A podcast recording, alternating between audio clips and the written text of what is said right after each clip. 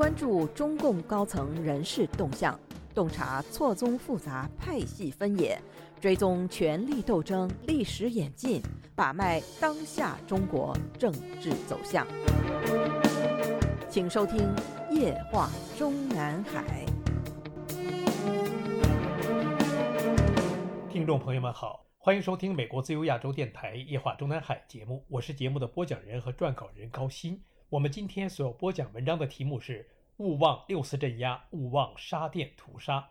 上月二十七日，因为当局下令强拆位于云南省玉溪市通海县的那家营清真寺，而导致当地穆斯林民众聚众抵抗，并与警方发生冲突。事件的次日，我们自由亚洲电台网站即以“云南最大清真寺或遭强拆，警力冲突视频曝光”为题报道。截至目前，能够从公开消息渠道找到的该事件最新进展的内容，也可以参见我们自由亚洲电台网站昨日的报道。标题是“云南警民冲突，当局呼吁抗争者自首，否则严惩”，传已拘三十人，网络仍不时中断。虽然这起事件也引起了外界一定程度的关注，但我们至今没有看到有一家媒体或者关注此事件的网友因此联想起四十八年前也是发生在云南，也是针对穆斯林民众的那场惨绝人寰的大屠杀，即所谓沙甸事件或沙甸惨案。维基百科称，沙甸事件是文化大革命时期发生在中国云南省的回民大规模起义事件，最终以解放军的屠杀镇压结束。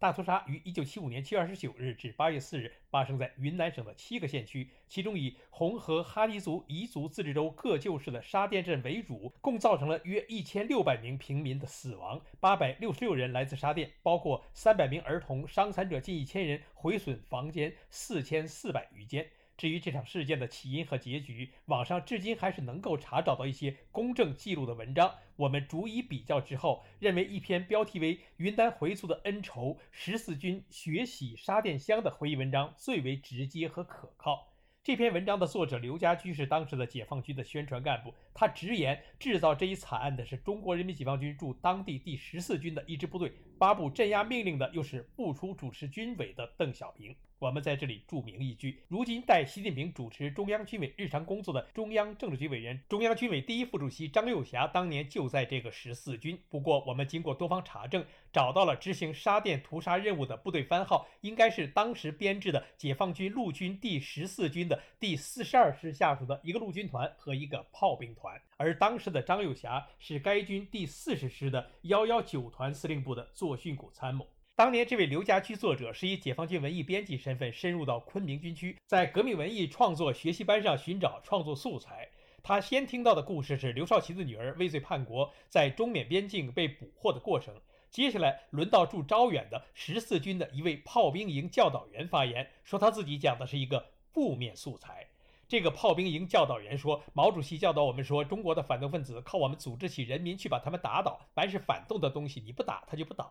一个月前，我们军出动了一个步兵团和五个炮兵营，在沙甸镇压了一场反革命暴乱，打死打伤敌人一千三百多人。炮兵教导员说到这里就被学习班主持人厉声喝止，说是军区早就打过招呼，这个事件不准公布。如果被帝国主义搞到手，拿出来宣传我们，就要犯大错误的。往后谁也别再提了。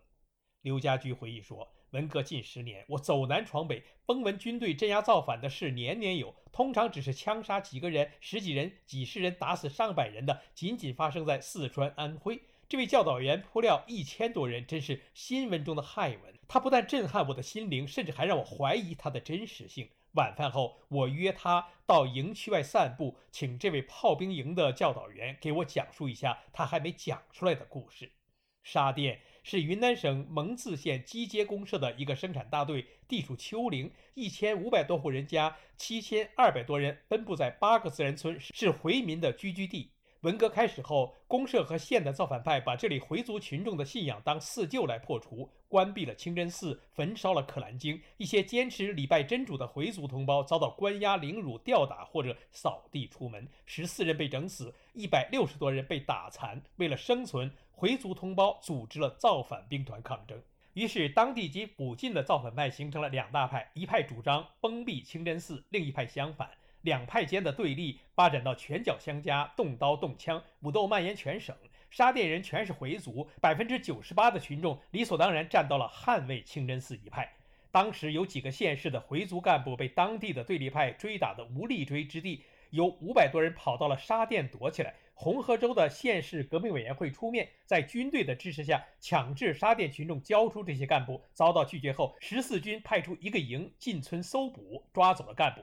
还把沙店一千多名回族同胞五花大绑，给每个人脖子上挂一块反革命的牌子，拉到县城街头示众。接下来，因为当地回民毫不屈服，当时刚刚当上省革命委员会主任的周兴要军队派出一个团包围沙店，沙店回民也不甘示弱，筑壕封路对抗，双方展开枪战，在附近的县市摆开了战场。接下来，在中央的干预下，十四军执行中央决定收缴武器的指示，派出一个营去收缴沙甸民兵组织的武器，遭到拒绝。沙甸的数千群众把解放军一个营轰出了村。双方战火重新燃起。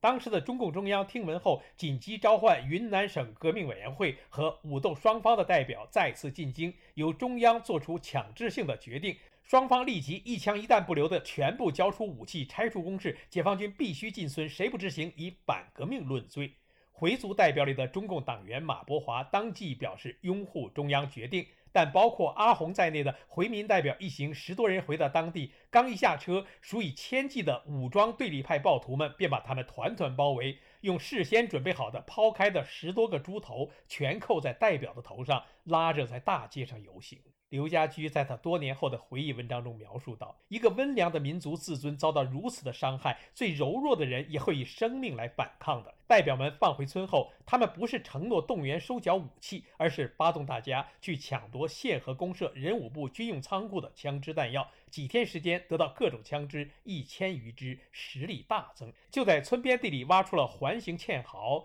设置盖沟、暗堡，屋顶也垒起了机枪掩体。做出一场有模有样的战场准备，而当时的省革委会主任一把手周兴正重病缠身，还念念不忘这场斗争。他派出大员来到沙甸周围观察了几天，就匆匆向中央报告：政治解决已无可能了，请求中央批准十四军消灭这股政治土匪。您现在收听的是自由亚洲电台夜话中南海栏目，高鑫主持播讲。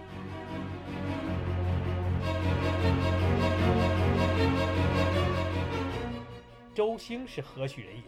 战争年代，他和邓发、康生、李克农等人并列为中共隐蔽战线的主要负责人。周兴一生的事业就是杀人。他在三十年代初期的中央苏区就担任江西省人民保卫局执行部长，和杀人魔王李少九一起干掉莫须有的 A、B 团十万人。长征中，他是一军团保卫局副局长，局长是罗瑞卿，对萎缩不前、开小差的都由他就地处决。为了军队行动不泄密。对不能行动的伤病员也由他斩尽杀绝。到了陕甘宁，他是边区保卫处长。整风运动中，他抓了特遣五千多人。四方面军溃败后，几十名高级将领流浪到陕北保安。在毛的指令下，他把许世友、王进安等十七人关押审讯。中共建政后，他又与罗瑞卿配伍，出任公安部的部部长，清除地富反坏又，竭尽全力。有人说他头上的顶子是血染红的。眼下镇压一个回民造反派的小组织，对他来说不但是小菜一碟，而且名正言顺。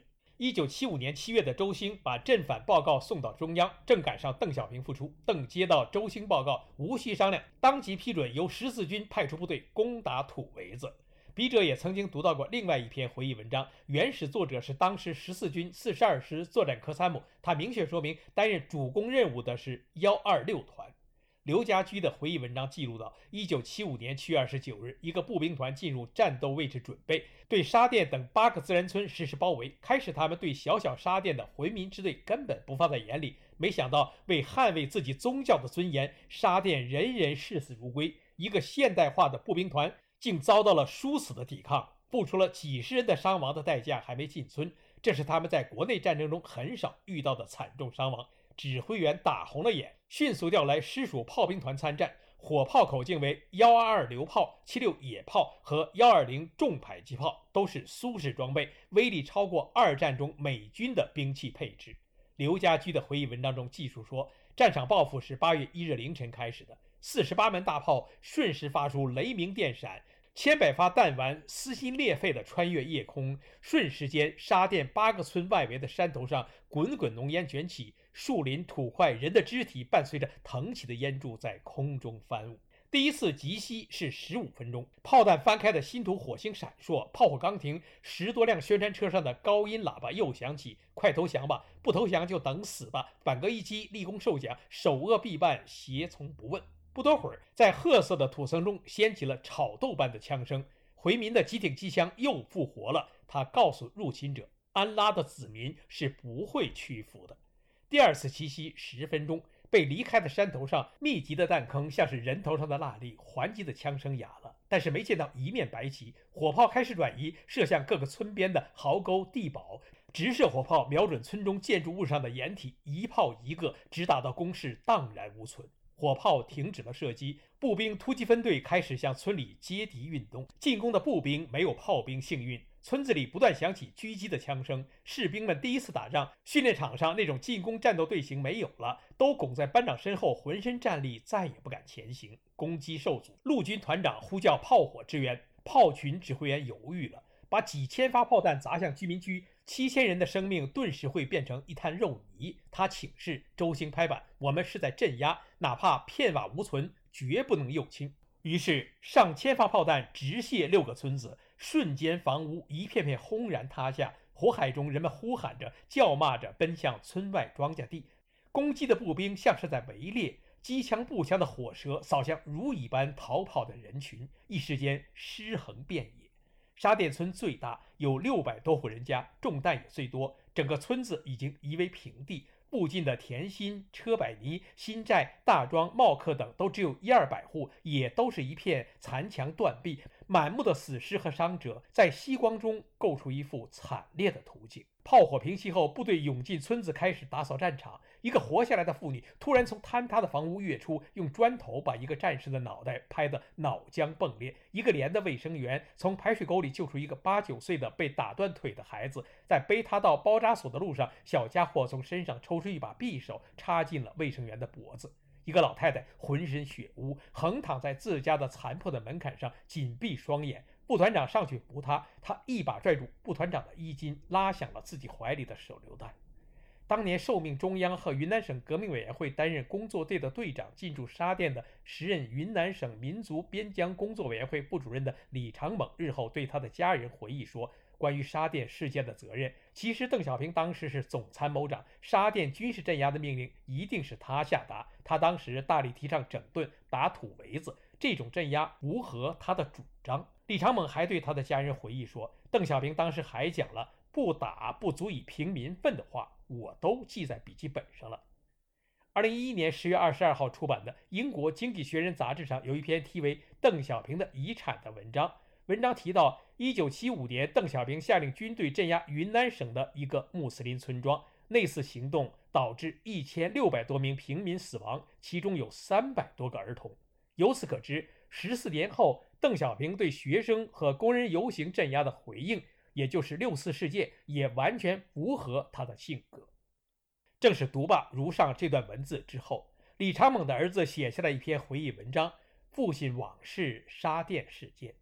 文中说，当时最后最大的一个争议集中在清真寺的关闭问题，而此事也正是沙店回民最在乎的问题。因为政府不答应解放军进村后不关闭清真寺，沙店回民就不让军队进村，最后就是武力解决了。可见，四十八年前的沙店回民同胞，事实上仅仅就是为了维护自己的宗教权益而惨遭屠杀。李长猛之子的文章中还说道，谈到六四事件，不仅常会这样说：“我早就知道会有那样的结局。你们不了解他，邓小平，他敢下手，而且一下手就很重。如今正值六四纪念日，援引史料写下此文，提醒人们勿忘三十三年前的六四镇压，也勿忘五十八年前的沙甸屠杀。”听众朋友们好，我们今天的夜话中南海节目就播讲到这里。我是节目的播讲人和撰稿人高鑫，谢谢各位收听，我们下次节目再会。